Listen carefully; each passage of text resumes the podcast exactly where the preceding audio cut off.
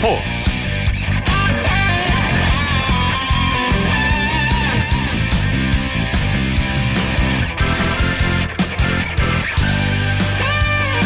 네, 여러분 안녕하십니까. 아나운서 강승화입니다. 아, 오승원 아나운서의 개인적인 사정으로 이번 주말 제가 대신 진행을 하게 됐습니다. 자, 리듬 체조 요정이죠. 손현재 선수 올 시즌 두 번째 월드컵에서 후프와 볼 모두 무난히 종목별 결선에 진출했습니다. 아, 손현재 선수는 루마니아 부큐, 부쿠레시티에서 열린 월드컵 대회 종목별 예선에서 아, 후프는 3위, 볼은 5위를 기록했습니다. 아, 지난주 리스본 월드컵에서 후프 종목 은메달을 차지한 데 이어 오늘 밤 리본과 곤봉 종목 예선에 나서게 됩니다. 아, 전 종목 결선 진출과 함께 점수 3위까지 주어지는 시즌 첫 개인 종합 입상에 도전하게 되는데요. 우리 손현재 선수의 선전을 기대해 봅니다. 자, 토요일에 함께하는 스포츠 스포츠. 먼저 프로야구 열기부터 느껴보겠습니다. 이데일리 박은별 기자와 함께합니다. 안녕하십니까? 네, 안녕하세요. 박은별입니다. 네, 아, 오늘 참 아쉬운 게 비 때문에 두 경기나 취소됐습니다. 네, 오늘 그 남부지방 쪽에 비가 많이 와서 경기 두 개가 취소가 됐는데요. 네. 어, 사직 두산 롯데전 그리고 마산 한화 NC전이 비로 열리지 못했습니다. 네. 어, 서울에도 비가 좀 많이 온 편이었는데 뭐 경기는 무리 없이 끝까지 진행이 됐습니다. 네. 그 요즘에 기아가 잘 나가고 있어요. 팬들의 관심이 참 많은데 오늘 기아가 신생팀인 KT를 상대로 5연승을 거뒀습니다. 네, 어, 오늘 또 이 KT 첫 승의 희망은 이뤄지지 못했죠. 네. 어, KT는 6연패에 빠졌는데요. 어, 기아가 어제 이어서 오늘 또 10대 2로 크게 이겼습니다.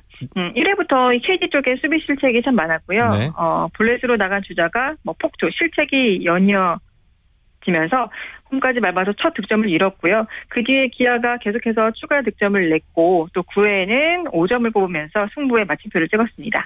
자, 우리 그 기아의 주장 이범호 선수가 두 점짜리 홈런을 터뜨렸네요. 네, 오늘 홈런이 두 개가 나왔습니다. 네. 어, 1대 0으로 앞선 3회 초에 어, 선발 시스코를 상대로 어, 중견수 뒤로 넘어가는 트럼프를 기록했고요.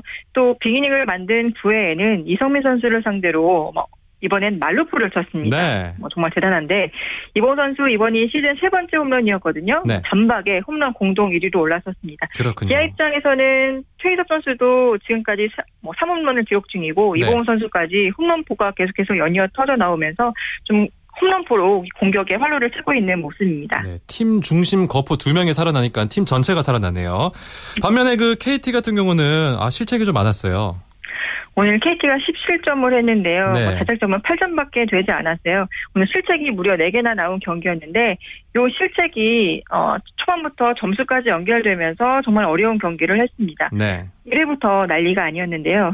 네. 1회사 1루에서 그 나가 있는 주자를 투수가 견제로 잡나 싶더니 이 협찬하는 과정에서 일루수 조중근의 송구 시- 실책이 나왔고요. 네. 또 그다음 필타석에서는 또 나다우 상태에서 포즈 송구 실책이 나왔고 좀 실책은 선수들 사이에서는 좀 전염된다는 말을 하긴 하는데 네. 오늘 경기가 딱 그랬습니다. 그 다음에 또 나지완 타구는 수비 잘한다는 그 3루수 마르테 선수가 더듬었고 네. 또 투수까지 뭐 흔들리는 결과가 나왔습니다. 아, 네. 또 9회 대량 실점으로 연결될 때도 3루수 실책이 또 나왔었거든요. 네. 좀 수비 쪽에서는 좀 세밀한 부분에서는 여전히 많이 아쉬움이 남는 KT입니다. 네. 그 조금 전에 끝난 SK와 넥센의 시즌 2차전, SK가 큰 점수 차로 어, 드디어 시즌 첫 승을 거뒀습니다. 네. 어제 엑센이 SK를 14대 3으로 크게 이겼는데요. 네. 오늘은 또 정반대의 양상이 됐습니다. SK 방망이가 고민이던 방망이가 터진 날이었는데 그러네요. 10대 4로 이기면서 네. 네. 패배를 되갚았습니다. 네. 어, 1회, 5회 두 번의 대량 득점이 있었는데요. 1회부터 SK 타선에서 어, 큼지막한 홈런이 터졌습니다. 박정권 선수가 한현희를 상대로 어, 3점 홈런을 때려내면서 기선을 완전히 제압했고 네. 또 5회에도 어, 대거 득점에 성공하면서 뭐 여유 있게 승리를 했습니다. 네. 어, LG와 삼성 경기를 한번 볼까요? LG가 전날의 패배를 서력했네요. 네, 오늘 사실 선발 맞대결에서는 삼성의 우세로 점쳤거든요. 네. 삼성이 1선발 피가로를 내세웠고 피가로. 그리고 LG는 네. 그리고 LG는 유망주 인지섭을 내세웠는데 아, 네. 진짜 야구는 모른다는 말이 딱 그렇더라고요. 오늘 네. 그 선발 매치업의 우세 속에서도 LG가 이겼습니다. 네. 어, 3회 테이블 세터진에서 해결사 역할까지 해준 덕분이었는데요. 네. 오지환 선수와 정성호 선수가 연속 적시타로 첫 득점을 올렸고 네. 또 4회에는 뭐 김용희, 양석환, 유강남으로 이어지는 이 젊은 선수들이 연속 안타를 때려내면서 추가점을 냈습니다. LG 마무리 봉중근 선수가 9회 초에 어, 네. 최형우 선수에게 투런포를 얻어 맞으면서 네. 한 점차까지 쫓겼는데 뭐 다행히 더 이상 실점 없이 막아내면서 어, 승리를 할 수 있었습니다. 아, 아무래도 LG 선발 임지섭 선수 이야기를 안 해볼 수가 없겠는데 이 선수 20살이에요 올해. 근데 7이닝 동안 오늘 노히트 노런을 기록했네요.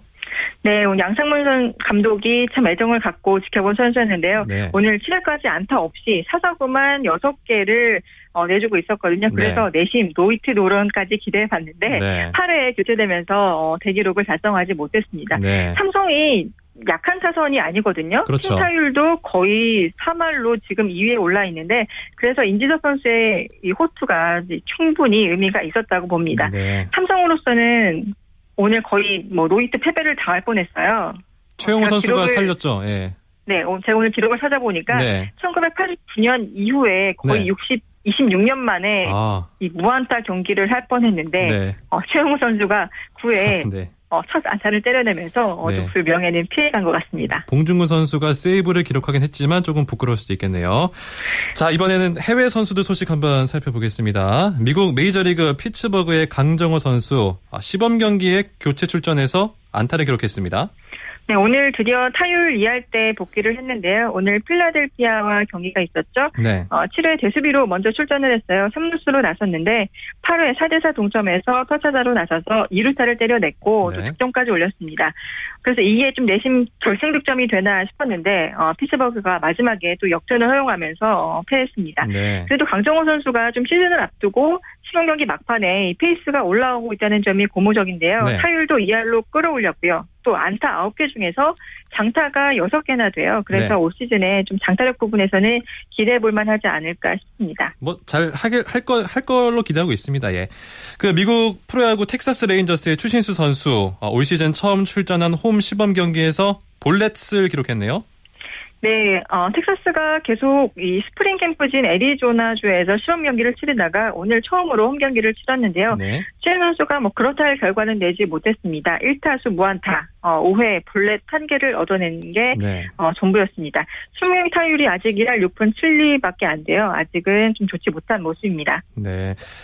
추신수 선수의 친구죠. 일본 프로야구 소프트뱅크 호크스의 이대호 선수도 오늘은 득점을 올리지 못했어요. 네, 오늘 세이브 라이온스와 경기가 있었는데요.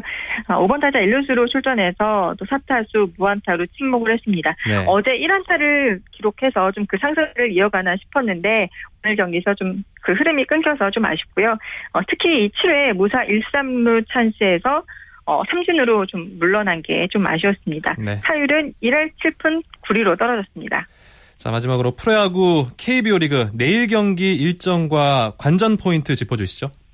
네, 내일 매치업은 오늘 말씀드린 것과 똑같고요. 어, 제일 재밌는 경기는 사직 경기가 되지 않을까 싶은데요. 네. 어, 두산하고 롯데전인데 네. 어, 이 FA로 어, 롯데에서 두산으로 이적한 장원준 선수가 처음으로 이 친척팀과 맞붙는 경기거든요. 그렇군요. 그래서 재밌을 것 같고 네. 또 수원에서도 어, KT와 기아 경기가 있는데 네. 어, 선발 싸움에서는 또 KT가 좀 우세가 점쳐져요. 네. KT에서는 옥스프링이 나오고 기아에서는 문경찬 선수가 나오는데 네. 옥스프링이 좀 기록적인 면에서는 워낙 좋아서 KT의 첫 승도 좀 내심 기대해봐도 괜찮지 않을까 싶습니다. 내일 그 장원주 선수의 맞대결 투수는 누군가요?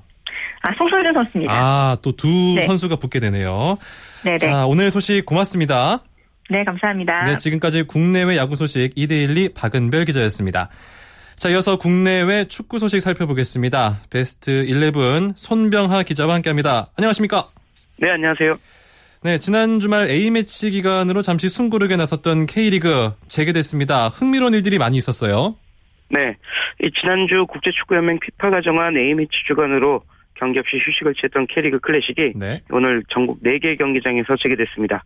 이 K리그 클래식은 지난 한 주를 쉰 탓인지 박진감 넘치는 경기가 많았는데요. 예, 특히 흥미로운 일이 많이 일어나 이 팬들의 시선을 집중시켰습니다. 먼저 서울 월드컵 경기장에서는 박주영 선수가 약 7년 만에 K리그 복귀전을 치렀고요. 이 최영수 서울 감독은 최단 경기 100승 고지를 밟았습니다. 그리고 성남의 김두현 선수, 는 생애 첫 번째 해트트릭을 터뜨리며 비상했습니다. 네, 아무래도 그 서울 경기 안 짚어볼 수가 없겠는데 아, 서울과 제주의 경기에서 아, 박주영 선수가 복귀를 했습니다. 큰 관심을 끌었습니다. 네, 2008년 8월을 끝으로 유럽에 진출했던 박주영 선수 약 7년간의 긴 해외 생활을 마치고 지난달 K리그 클래식 서울에 입단했는데요. 박주영 선수가 과연 언제 복귀전을 치를지에 팬들의 관심이 집중됐습니다. 박주영 선수 지난달부터 꾸준히 서울 훈련에 동참하면서 경기 출전 준비를 마쳤지만 국제 이적 동의서가 도착하지 않아 예, 선수 등록을 못하고 있었습니다. 네. 예, 그런데 지난 2일 목요일인 2일 저녁에 피파로부터 국제 이적 동의서가 발급됐고요. 곧바로 한국 프로축구연맹에 선수 등록을 마치면서 오늘 열린 제주전에 출전할 수 있었습니다. 자, 박주영 선수 오늘 제주전 출전으로 아, 정확히 2,409일 만에 K리그 무대를 밟았는데 어땠나요? 네, 박주영 선수 지난 2008년 8월 30일 K리그 경기를 치르고 프랑스로 떠났죠. 네. 네 때문에 오늘 제주전이 말씀하신 대로 2,409일 만의 복귀전이었습니다. 네. 이 약 7년이란 긴 공백이 있었음에도 불구하고 뭐 크게 어색하지 않았고요. 그라운드 열심히 누비며 후반 45분 정도를 소화했습니다.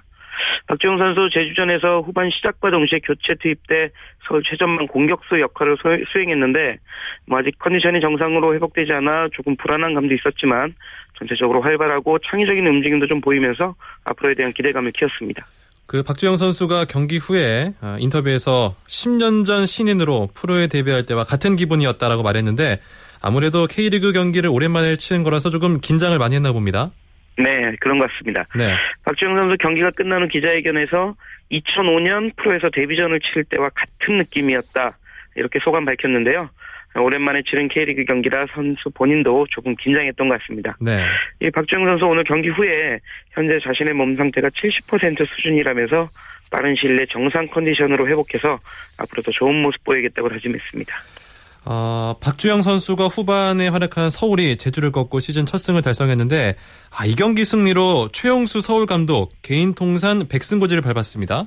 네, 맞습니다. 이 오늘 경기 서울이 제주를 1대 0으로 꺾었는데요. 서울 이승리로 올 시즌 캐리그 클래식 첫 승을 달성하는 것과 동시에 최용수 감독의 개인 통산 100승이라는 겹경사를 누렸습니다. 최 감독은 2011년 지휘봉을 잡은 뒤 오늘까지 K리그와 AFC 챔피언스 리그 등을 더해 꼭 100승을 달성했는데요. 이는 K리그 역대 최단 경기 100승이자 최연소 감독 100승 기록입니다. 네. 최 감독 경기 후에 100승은 중요하지 않다. 중요한 건 101승을 빨리 거두는 일이다. 이렇게 말했는데 기록보단 다음 경기 승리에 집중하겠다는 뜻을 전했습니다. 네. 어, 이번 시즌을 앞두고 수원에서 성남으로 이적한 김두현 선수 어, 개인 통산 첫 번째 해트트릭을 기록했네요. 네. 수원에서 성남으로 이적해 새로운 도전 중인 김디현 선수가 개인 첫 번째 헤트트릭을 기록하면서 웃었습니다. 네. 김지현 선수 오늘 오후 4시 대전 월드컵 경기장에서 열린 대전전에서 혼자 3골을 터뜨리면서 팀의 4대1 승리를 이끌었습니다. 김지현 선수는 전반 17분 그리고 후반 13분 마지막으로 후반 15분 잇따라 골을 넣으면서 개인 통산 첫 번째 트트릭이자 K리그 통산 145번째 트트릭의 주인공이 됐습니다. 네. 수원과 전주 경기는 어떻게 됐나요? 네, 오늘 오후 2시 수원 월드컵 경기장에서 열린 수원과 부산 경기는 염기훈 선수가 맹활약한 수원이 부산을 2대1로 꺾었습니다. 네. 염기훈 선수 올 시즌 개막 직후부터 계속 좋은 모습 보이고 있는데 오늘 경기에서도 도움 한 개를 기록하며 팀의 승리를 배달했습니다. 전주 월드컵 경기장에서 열린 경기에서는 전북이 포항을 1대 0으로 이겼습니다. 네. 전북은 0대 0이던 후반 26분 이동국 선수의 크로스를 에두 선수가 헤딩골로 연결하며 승리했는데요. 이로써 올 시즌 4경기에서 3승 1무 승점 10점을 기록한 전북은 리그 선두로 올라섰습니다. 내일도 K리그 경기들이 열리죠? 네, 내일은 1부 리그인 K리그 클래식과 2부 리그인 K리그 챌린지 각각 두 경기씩 열립니다. 먼저 내일 오후 2시 울산 문수 경기장에서는 윤정환 감독이 이끄는 울산과 남기일 감독이 이끄는 광주가 만나 올 시즌 초반 돌풍의 힘이 누가 더 센지 겨룹니다. 이 오후 4시에는 광양에서 전남과 인천이 일전을 펼칩니다. K리그 챌린지 경기도 내일 오후 2시와 4시에 열리는데요.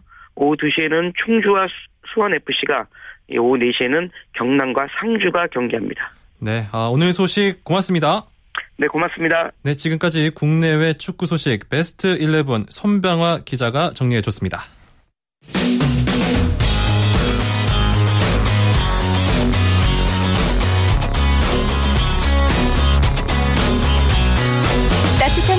있습니다. 냉철한 분석이 있습니다. 스포츠 스포츠. 자, 이어서 프로농구 소식 정리해 보겠습니다. 월간 루키의 조현일 기자와 함께합니다. 안녕하십니까? 네, 안녕하세요. 자, 오늘 챔피언 결정전 4차전. 아, 드디어 아, 이제 챔피언이 탄생했는데 모비스가 동부를 꺾고 3년 연속 정상을 차지했습니다. 네, 자, 모비스가 KBL 최초로 어, 3시즌 연속 챔피언에 등극했습니다. 네. 자, 울산 모비스는 원주 종합체육관에서 열린 프로농구 챔피언 결정 4차전에서 동부에 81대 73으로 승리했습니다. 네. 아, 이로써 4전 전승으로 통합 우승을 차지했는데요. KBL 최다인 여섯 번째 챔피언 트로피도 어, 함께 들어올렸습니다. 챔피언에 등극한 모비스 정말 프로농구의 새로운 역사 아니겠습니까? 그렇죠. 이 모비스는 오늘 승리로 시리즈 전적 4승 무패를 기록하면서 네. 어, KBL 사상 처음으로 3시즌 연속 챔프전 우승을 차지했습니다. 네. 챔프전 우승 6회, 뭐 네. 통합 우승 4회, 뭐 챔프전 2회 sweep 모두 뭐 KBL 최다 기록인데요. 네. 어, KBL 최초의 3연패를 달성하면서 모비스 왕조를 구축했습니다. 네. 또 18시즌 동안 6번의 우승 트로피를 거머쥐면서 아, KBL 역대 3분의 1을 챔피언 시즌으로 보내게 됐습니다. 모비스가 이렇게 강한 비결이 뭘까요? 뭐 시스템에서 찾을 수 있을 것 같은데요. 네. 아, 사실 뭐 유재학 감독도 아, 본인이 이 국가대표 감독자 빠져 있을 때 코치들이 모비스 특유의 시스템으로 팀을 잘 구축했다. 네. 뭐 이런 이야기를 했습니다. 어, 몇몇 선수가 빠지거나 혹은 코칭 스태프의 공백이 있어도 아, 기본 기존의 그 틀을 잘 유지를 하면서 결국 이 모비스가 3연속 우승에 이맞춤할 수 있었습니다. 오늘 경기를 딱 봤을 때는 초반에 동부의 기세도 만만치가 않았어요. 아, 초반 투기가 특히 돋보였죠. 네. 어, 우선 김현중 선수가 양동근 선수의 보울 운반을 온몸으로 또 저지를 냈고 그렇죠. 김주성과 사이먼 선수가 높이를 활용해서 모비스의 공격을 잘 막아냈습니다.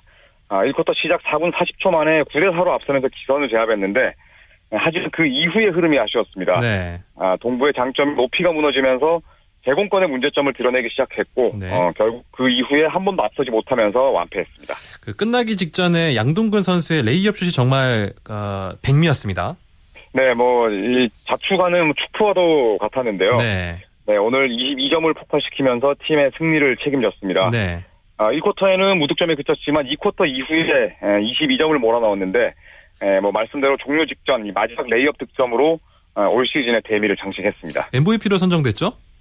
네, 이 양동근 선수가 어, 개인 통상 세 번째 MVP를 차지했습니다. 네. 아, 이번 챔프전 4경기 평균 득점이 20점을 넘겼는데요. 네. 아, 정말 한국 나이로 35살이 넘는 노장임에도 불구하고 정말 베테랑의 품격이 무엇인지를 잘 보여줬습니다. 네. 아, 동부의 이 풍부한 가드진을 상대로 양동근 선수가 완벽한 매치 우위를 점하면서 MVP 트로피까지 거머쥐었습니다. 양동근 선수 외에도 많은 선수들이 또 팀 승리에 기여를 했죠? 네, 어, 양동근 외에도 뭐 오늘 경기를 끝으로 또 모비스를 떠나야 하는 이 문태영 선수가 20득점, 또 8개 리바운드로 맹활약했습니다. 네. 또 41살의 노장이죠. 아이라 클라크 선수가 13득점, 또 골밑 파트너인 리카르도 라틀리프가 14점을 보탰고요. 네. 또 함지훈 선수도 득점은 4점에 그쳤지만 4개의 어시스트를 보태면서 또 보이지 않는 역할을 잘 해냈습니다. 자, 오늘 그 모비스가 압도적으로 승리를 했는데 우리 또 유재학 감독이 이런 말을 했어요. 여기서 만족할 수 없다. 더 준비를 잘할 것이다. 왜 이런 말씀을 하시는 걸까요? 뭐 기본적으로 욕심이 많기 네. 때문이겠죠. 네. 그리고 또 유재학 감독은 사실 올 시즌이 시작하기 전부터 아, 팀의 리빌딩, 즉 이 모비스의 재건에 많은 신경을 쓰고 싶다고 말을 했습니다. 네. 그렇기 때문에 3연속 우승을 확정하자마자 아, 이게 끝이 아닌 시작이다. 새로운 농구를 시작할 것이다라고 밝혔는데요. 네. 아, 문태영 선수가 올 시즌을 끝으로 오- 모비스를 떠나게 되고 또 주축 선수들은 한 살씩 나이를 더 먹게 됩니다. 네. 아, 전력이 더 약해지는 만큼 준비를 좀 더 철저히 하겠다. 뭐 이런 뜻으로 풀이를 할 수 있을 것 같습니다. 철저히 준비하는 만큼 성적이 나오는 거니까요. 네, 그렇죠. 자, 반면에 그 아, 지난 시즌 최하위였던 동부 이번 시즌 챔프전에서 물론 4전 전패를 했지만 그래도 잘한 거 아니겠습니까? 아, 물론입니다. 뭐 동부 김영만 감독 역시도 어, 내가 부족했기 때문이지 우리 선수들은 어렸 어, 어려울 때 정말 최선을 다해줬다. 자, 이런 이야기를 했는데요. 네. 아, 사실 정규리그 2위와 또 챔프전에 진출할 거라 예상한 이들은 그리 많지 않았습니다. 그렇죠. 네, 지난 2년 동안에 무너진 팀을 단번에 끌어올리기 쉽지 않다는 평이 대부분이었는데요. 네. 심지어 김영만 감독 스스로도 뭐 한 7위 정도만 해도 만족할 수 있을 것 같았다. 뭐 이런 이야기를 한 적이 있습니다. 네. 뭐 유재학 감독이 이끄는 모비스 역시도 과거에 삼성을 상대로 챔프전에서 0대 4로 물러난 적이 있거든요. 네. 아, 동부 역시 어, 올 시즌의 패배를 교훈 삼아서 또 한 번 멋진 반전을 만들어내길 바라겠습니다. 그렇습니다. 동부 잘했습니다. 그렇죠. 자, 2014, 2015 KCC 프로농구. 자, 이렇게 해서 대장정에 에, 대장정을 마쳤는데요. 이번 시즌 좀 정리를 해 주시죠. 네, 뭐 세상에서 가장 쓸데없는 걱정이 모비스 걱정인 것 같고요. 네. 어, 모비스로 시작해서 모비스로 끝난 시즌이지만 사실 뭐 KBL 팬들을 좀 실망케 하는 그런 행보들이 굉장히 많았거든요. 그렇죠. 네, 좀 그런 부분들을 다음 시즌에는 좀 음, 재현하지 않았으면 하는 바람이고 네. 또 이 똑똑한 신인들이 많이 출현을 했는데 네. 아, 다음 시즌에도 또 KBL의 이 베테랑들에 맞서는 그런 이 루키들의 예, 그런 멋진 반전을 한번 더 기대를 해보겠습니다. 네, 오늘 소식 고맙습니다. 네, 고맙습니다. 네, 지금까지 프로농구 소식 아, 월간 루키의 조현일 기자였습니다. 자, 이어서 한 주간의 해외 스포츠 소식 정리해 보겠습니다. 월드 스포츠 오늘은 연합뉴스 영문 뉴스부의 유지호 기자와 함께합니다. 안녕하세요. 네, 안녕하십니까? 아, 내년 올림픽 축구에서 영국 단일팀을 볼 수 없게 됐네요. 네, 그렇습니다. 영국 축구협회는 웨일스, 북아일랜드, 스코틀랜드 축구협회의 협조를 얻어내는데 실패했습니다. 네. 어, 잉글랜드와 스코틀랜드, 웨일스, 또 북아일랜드 등 4개 국가가 이 피파 회원국 지위를 인정받고 있는데요. 네. 올림픽에는 이 네 곳이 단일팀으로 나서야 참가할 수가 있습니다. 2012년 런던 대회 때는 단일팀으로 출전했는데 어, 이 단일팀이 우리나라의 승부차기 끝에 8강전에서 패한 바 있었죠. 네. 어, BBC 보도에 따르면 스코틀랜드와 웨일스, 또 북아일랜드가 이 영국 단일팀이 피판의 자신들의 독립적인 지위에 위협적인 요소가 될 것으로 걱정을 했다고 합니다. 그러니까 올림픽에서는 이 네 팀을 못 보는 거고 월드컵에서는 볼수 있는 거죠? 네, 그렇습니다. 네. IOC가 토마스 바흐 위원장을 비롯한 위원들의 수당과 활동비를 처음으로 공개했습니다. 네, 이 조직 투명성을 강화하는 움직임이 움직임의 일환으로 IOC가 이 IOC 위원들의 수당 등을 처음으로 공개를 했습니다. 네. 토마스 바흐 위원장은 22만 5천 유로, 우리 돈 약 2억 6,730만 원을 받는데요. 네. 이게 사실 봉급일 개념은 아니고 올림픽 관련 활동에 대한 이 이동비와 숙박비 등이 이 명목으로 지- 지급이 되겠습니다. 네네. 평상시 IOC 본부가 있는 스위스 로잔에 머물 때 숙박비는 IOC에서 별도로 부담을 하고요. 네. 또 IOC 집행위원과 분과위원장들은 올림픽 관련 업무에 하루 900달러를 받고 일반 IOC 위원들은 절반이 하루에 450달러를 받게 됩니다. 네. 이 밖에 모든 위원들은 자국에서 IOC 관련 업무를 하는데 필요한 사무 공간과 이 집기 등의 비용으로 매년 총 7,000달러를 받고 있는데요. 뭐 이번에 활동비가 공개된 것은 이 지난 12월 통과된 올림픽 어젠다 2020에 따른 것입니다. 네. 여기에서 재정 투명성을 확보하겠다고 밝힌 바 있었는데요. 이런 IOC 이런 움직임이 재정과 관련된 부패 스킨들이 연달아 흘러나오는 피파를 압박할 것으로 보이기도 합니다. 월드컵 얘기를 좀 해볼까요? 카자흐스탄이 2026년 월드컵 유치에 관심을 보이고 있네요. 네, 프랑스 레키프지는 카자흐스탄이 2026년 월드컵 유치를 놓고 고심 중이라고 보도를 했습니다. 네. 카자흐스탄 축구협회 예를란 코자, 코자가파노프 회장이 이 가능성이 어느 정도인지 가늠하고자 정부와 논의 중이라고 했는데요. 네. 이 대회 개최국은 2017년 5월에 선정이 될 예정입니다. 네. 피파의 대륙 순환 방침을 감안하면 글쎄요 카자흐스탄한테 좀 불리할 수도 있겠는데요. 네. 2018년 대회가 유럽연맹의 러시아에서 열리고 2022년 대회가 아시아연맹의 카타르에서 열리는데 이 카자흐스탄은 유럽연맹 소속입니다. 네. 어, 피파의 그 제프 블라터 회장도 2026년 대회는 아프리카나 아메리카 대륙에서 열릴 차례라고 언급한 적도 있는데요. 미국이 일단 2026년 유력한 후보로 거론이 되고 있습니다. 한편 카자흐스탄은 2022년 동계올림픽 유치전에서 현재 베이징과 경합 중입니다. 자, 테니스로 한번 넘어가 보겠습니다. 여자 테니스 세계 1위 세리나 윌리엄스가 어, 통산 700승 고지에 올랐습니다. 네, 윌리엄스는 WTA 투어 마이애미 오픈 단식 8강전에서 사비네 리지키를 2대 1로 물리치고 통산 아홉 번째로 700승 고지에 올랐습니다. 네. 역대 최다승 기록은 마르티나 나브라틸로바 선수의 1442승입니다. 네. 윌리엄스는 이 대회 4년 연속 우승을 노리는데요. 어, 4강전에선 시모나 할레프를 꺾고 결승에 올라 카를라 수아레스 나바로 선수와 어, 우승을 놓고 격돌하게 됐습니다. 네, 오늘 소식 고맙습니다. 네, 감사합니다. 네, 지금까지 월드 스포츠 연합뉴스의 영문뉴스부 유지호 기자였습니다. KBS 1라디오 네, 이어서 매주 토요일 마련하는 정수진의 스포츠 현장 시간입니다. 자, 핸드볼 시즌이 돌아왔습니다. 오늘 핸드볼 코리아 리그 개막전을 시작으로 3개월의 대장정에 돌입했는데요. 오늘은 핸드볼 코리아 리그 개막전 현장으로 함께 가보시죠.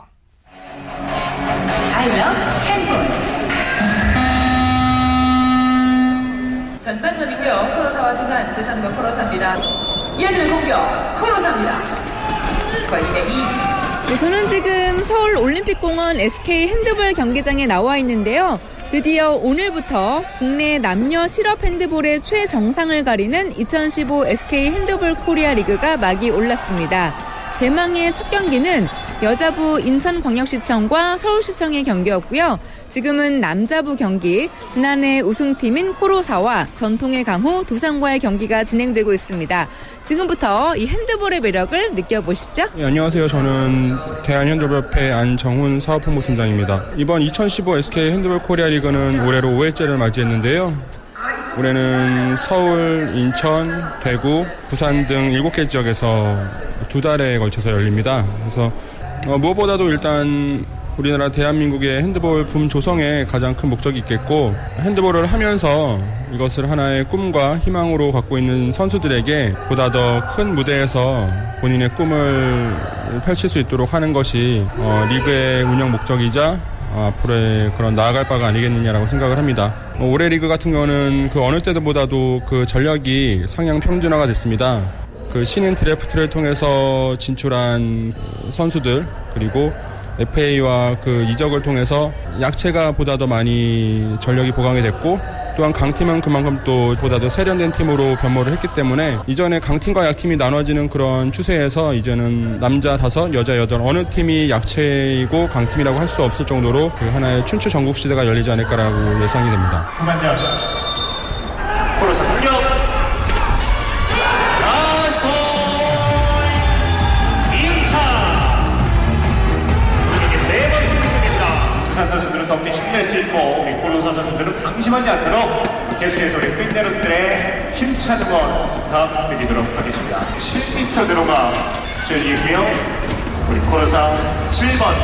7번 정수영 선수의 7m 드로우 골키퍼 이동현 나이스 볼! 정수영 박진감, 그 다음에 파워. 너무 박진감이 넘치죠. 손에 땀이 나고. 특히나 이 점수차가 막, 막상 막하일 때. 그 다음에 이제 볼을 한 볼을 가지고 그 서로 막 그 볼에 대한 애착심. 그런 면에서 박진감 있죠. 저도 이렇게 들썩들썩. 예, 힘이 넘치, 에너지가 넘치는. 동점 상황이 계속 되면 진행되면서 나오는 그런 스릴감. 아 오늘은 인천시청 제가 팬이라서 오늘 경기 있어서 보러 왔죠. 아, 남자분까지 보고 계시는 거죠? 네. 스피드하고요. 경기장에서 보면 힘 넘치고 멋있습니다. 멋있게 슛 넣을 때도 그렇지만 또 멋있게 막아낼 때 특히나 멋있는 것 같습니다. 빠른 공격 수비 그리고 몸싸움 핸드볼은 그게 빠르니까 너무 재밌더라고요. 알바 경기 종료 이렇게 해서 2015 SK 핸드볼 코리아 리그 남자부 첫 번째 경기 우승 후보 두 팀 간의 대결이었는데요. 프로사가 두산을 26대 21로 보내주고 첫 승을 차지했습니다. 우리 수관 양들에게 뜨거운 격려의 박수를 부탁드리려고 하고요. 고사 감독 김락입니다. 뭐 저희 선수들이 사실 마음 고생을 많이 했는데 훈련량도 사실 없었습니다. 한 달도 저를 못하고 그랬는데 이제 애들이 진짜 열심히 해줘서 저 감독으로서 너무 너무 고맙고 감사합니다. 제일 중요한 거는 제가 감겼지만 스리트한 수비가 오늘 적교했고요. 거기에 이제 먹지는 않으니까 속공도 되고 공격도 이제 자연스럽게 좀 잘 된 것 같습니다. 일단 대 두산 팀을 이겼다는 것에 대해서 남은 경기 더 자신감을 갖고 더 잘하라고 믿습니다. 목표는 뭐 일단 플레이오프 목표고요. 플레이오프 올라간다면 우승 한번 도전해 보겠습니다. 네, 안녕하세요. 코르사의 13번 센터백 이현씨입니다. 초반에는 되게 힘들었는데 점수차가 나면서 이렇게 벌려져가지고 좀 쉬운 경기를 하지 않았나 하고 훈련 과정에서 되게 힘들게 했으므로 그만큼의 보답을 받은 것 같아요. 첫 경기에 2등 팀을 또 이어서 더 기분 좋고요. 앞으로 남은 경기도 열심히 해가지고 계속 이길 수 있도록 하려고요. 올해 목표는 작년에 하지 못한 득점왕을 한번 해보고 싶고요. 팀이 원래는 작년에 우승팀이었는데 그 자리를 지킬 수 있게끔 열심히 최선을 다하겠습니다. 선수들이 다치지 말고 그동안에 달고 닦은 실력을 마음껏 여기에서 펼쳤으면 좋겠어요. 매번 두산이 우승했는데 좀 쉽게 이긴 것 같았거든요. 근데 작년부터 아니더라고요. 네. 올해는 좀 긴장감 있게 항상 볼 것 같습니다. 올해는 반드시 왕자 자리를 되찾길 바랍니다. 두산이 화이팅! 특히 여자팀 같은 경우 신인 드래프트 해서 많이들 영입했고 또 선수들 간에 또 이제 많이 교차가 됐어요. 그래가지고 기대가 되죠. 예전 같은 경우는 아 이번에 하위 팀은 누구다라는 게 생각이 다 결정이 났는데 이제 그런 게 없는 거죠. 멋진 공격과 그리고 다치지 않고 재밌는 경기 했으면 좋겠습니다. 점수차가 너무 많이 나면 지루하잖아요. 1점 차이든 2점 차이든 막 이렇게 나면서 하는 게임이 더 재밌는 것 같더라고요. 2015년 SK 핸드볼 코리아 리그 네, 지금까지 2015 SK 핸드볼 코리아 리그 전해드렸고요. 저는 정수진이었습니다. 쳤다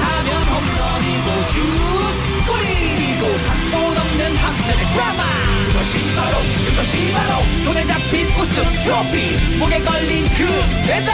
너와 내가 하나 되는 그것이 바로 그것이 바로 그것이 바로 꿈꾸던 스포츠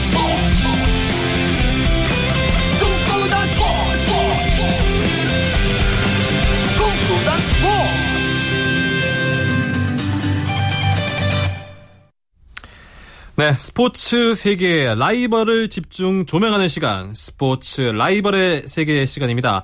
자, 매주 토요일 이분을 만나고 있는데요. 한겨레 신문 김동훈 기자와 함께합니다. 안녕하십니까? 예, 안녕하세요. 네, 아, 오늘도 어, 제가 물론 지난주에 없었습니다만 예. 지난주에 이어서 프로야구 어, 기아 타이거즈의 양현종 선수와 SK 와이번스 김광현 선수를 소개해 주실 텐데 자, 이 두 선수가 라이벌이 된 게 사실 제가 알기로도 예. 이 프로에 입단하고 난 뒤부터 조금 라이벌 구도가 생겼어요. 그렇습니다. 고등학교 때까지는 김광현 선수가 한 발 앞서 나갔기 때문에요. 네. 두 선수를 라이벌로 보기는 어려웠는데 하지만 프로에 입단한 뒤에 양현종 선수가 한 단계 업그레이드 되면서 네. 이 동갑내기 좋아하는 라이벌 구도가 형성이 됐죠. 그렇죠. 예, 특히 이제 2010년도에 김광현이 17승, 양현종이 16승, 나란히 다승 1, 2위를 달리면서 다승화 경쟁을 펼치기도 했고요. 네. 작년 올스타전 때는 두 선수가 또 양 팀의 선발 맞대결을 펼쳐서 아주 관심을 끌었습니다. 네네 재밌었어요. 그두 선수가 이제 좌완인 거는 공통이고 예. 혹시 주 무기도 비슷한가요? 그 좀 소개를 시켜드리면은 네. 어, 좌완 그러니까 파이어볼러죠. 그러니까 야구에서는 강속구 왼손 투수는 지옥에서라도 데려와라 뭐 이런 말이 지옥에서 있잖아요. 데려와야죠. 그렇습니다. 두 선수 모두 뭐 150km가 넘는 그 최고 시속을 가지고 있는데요. 네. 우선 김광현 선수가 빠른 공도 빠른 공이지만 이 커브가 12시에서 6시 방향으로 떨어지는 이 낙차 큰 폭포수 커브가 네. 이 키가 크다 보니까요. 네. 어, 굉장히 그 파워풀한 투구폼이 인상적인데 김광현 선수가 키가 한 190 가까이 되죠? 예, 188인데요. 네. 그러다 보니까 이 종으로 떨어진 커브가 일품이었는데 하지만 지금은 커브 의존도를 좀 낮췄고요. 네. 이 종으로 떨어지는 이 슬라이더 구사율을 높이고 네. 있습니다. 이 양현종 선수의 주무기 하면 역시 어, 슬라이더인데 네. 여기에다 양현종 선수는 서클 체인지업을 아주 잘 던지죠. 네. 작년에 이제 커브를 장착했는데 네. 사실 커터를 김시진 감독한테 2010년 광저우 아시안 게임 때 배웠거든요. 네. 근데 커터 구사율은 아직은 조금 어, 능숙하지 못합니다. 그렇군요. 두 선수 프로야구 통산 성적을 한번 살펴볼까요? 두 선수가 벌써 9년 차가 됐어요. 아이고, 벌써 9년이나 됐군요. 엊그저께 사실 양현종 선수 네. 고등학교 다닐 때 제가 취재를 하고 그랬었는데요. 어, 통산 경기 수는 양현종 선수가 244경기고요. 네. 김광현 선수가 186경기. 그러니까 네. 그만큼 김, 김광현 선수는 선발로 많이 뛰었다는 얘기고요. 그렇죠. 양현종 선수는 데뷔 초기에는 이제 중간 개투로 많이 나왔기 때문에 네. 경기 출장 수는 더 많죠. 네. 예, 하지만 그 이닝 수는 김광현 선수가 이미 1000이닝을 넘겼고요. 네. 어, 양현종 선수는 올해 이제 1000이닝 넘길 것 같아요. 지금까지 네. 880 이닝 정도거든요. 어, 그런데 이제 성- 통산 성적을 보면은 김, 어, 양현종 선수가 63승, 김광현 선수가 83승, 20승을 그 김광현 선수가 더 하고 있죠. 네. 아무래도 선발 등판 기회가 더 많았기 때문에 그렇고요. 어, 평균 자책점도 양현종 선수가 4점대인 반면에 김광현 선수는 3점대니까요. 네. 어, 김광현 선수의 성 적이 아직까지는 어, 좋습니다. 근데 네. 재밌는 게 두 선수가 데뷔했던 2007년도에 사실 두 선수 모두 정규리그에서는 좀 기대에 못 미쳤거든요. 네. 이때 신인왕이 사실은 두산의 임태현 선 임태훈 선수. 임태훈 선수가 그렇죠. 예, 7승을 따내면서 네. 어, 신인왕을 차지했었어요. 그렇습니다. 네. 그더 인상 깊었던 거는 김광현 선수가 신인 때 예. 한국 시리즈 나와가지고 그렇죠. 정말 떨지도 않고 공을 잘 던졌어요. 그렇습니다. 그때 이제 어, 사실 김성근 감독이 네. 히든 카드로 준비를 했었는데 정규리그 때 부진했던 것을 한국 시리즈에서 한 번에 만회를 했죠. 그러니까요. 정말 놀라운 신인의 탄생을 어, 알렸었는데. 예. 근데 그 이제 지금까지 성적을 보아오면 김광현 선수가 조금 앞서고 있다라고 볼 수 있는데 반면에 또 최근 성적을 보면 양현종 선수가 잘해요. 그렇습니다. 이 재작년에 김광현 선수가 10승을 거뒀지만 양현종 선수가 부상 때문에 9승에 그쳤는데요. 네. 하지만 평균 자책점이 이 김광현 선수는 4점대 중반이었지만 양현종 선수가 재작년에 3.10의 평균 자책을 정말 찍었어요. 잘했습니다. 예. 그리고 작년에는 두 선수 모두 170이닝을 넘기면서 좋은 활약을 펼쳤는데 네. 승수에서 양현종 선수- 선수가 16승, 네. 김광현 선수가 13승. 그러니까 작년 재작년 성적은 양현종 선수가 지금 근소하게 우위를 점하고 있습니다. 양현종 선수가 이제 뭐 속된 말로 물이 올랐다라고 예. 볼수 있는데 올 시즌 출발도 굉장히 좋습니다. 프로야구 개막전 때요. 네. 10개 구단 그 투수들이 일선발들이 다 나오잖아요. 그렇죠. 9개 팀이 모두 외국인 선수였는데 맞아요. 예, 기아 타이거지만 양현종 선수를 일선발로 냈어요. 게다가 그날 정말 잘했어요. 그렇죠. 네. 이, 이 아쉽게 승리는 따내지 못했는데 네. 어, 제 경기 또 나오면서 두 경기 등판하면서 13이닝 13이닝 무실점 기록을 양현종 선수가 그, 그 이어가고 있고요. 네.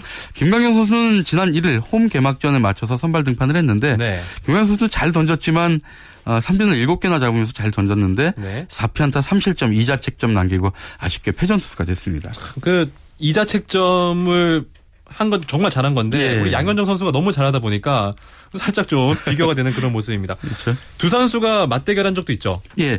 프로에서 네 번 맞대결을 벌였는데 김광현 선수가 2승 1패, 양현종 선수가 2패를 기록하면서 김광현 선수가 약간 우위를 보이고 있습니다. 네. 이 역사적인 맞대결은 사실 신인 시절 2007년에 있었는데요. 그때는 두 선수 모두 신인이라 그런지 굉장히 부진했어요. 그렇죠. 어, 그리고 2년 차 때 2008년에 다시 맞대결을 했는데 그때는 또 두 선수 모두 엄청난 투수전을 펼쳤는데 네. 두 선수 모두 승패 없이 물러났거든요. 네네. 그 뒤에 5년 동안 맞대결이 없다가 작년, 재작년 연거푸 맞대결을 했는데 네. 이때는 두 번 다 김광현 선수가 완승을 거두면서 이 양현종 선수에게 강한 모습 그리고 특히 김광현 선수는 기아전에 표적 등판할 정도로 네. 또 강한 모습을 보이고 있는데요. 기아를 상대로 20, 통산 24경기에서 16승을 따내고 있고요. 네. 2점대 평균 자책. 양현종 선수는 반면에 이제 SK를 상대로 여러, 통산 19경기에서 5승밖에 따내지 못하면서 평균 자책 3.96 조금 신통치 않죠. 이제 그두 선수가 한국을 대표하는 선수다 보니까 메이저 리그 진출을 노렸는데 예.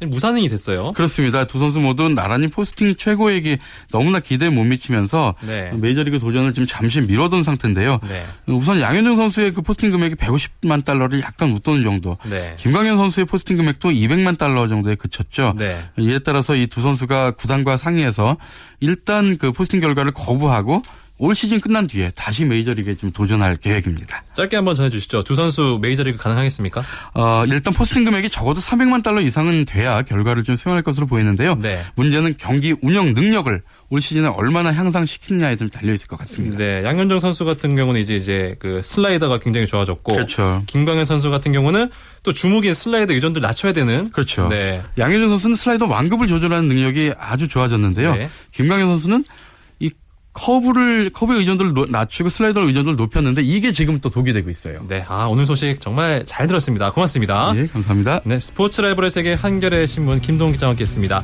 스포츠 스포츠 오늘 준비한 소식은 여기까지입니다. 내일도 풍성한 소식과 함께 돌아오겠습니다. 지금까지 아나운서 강승화였습니다. 스포츠 스포츠.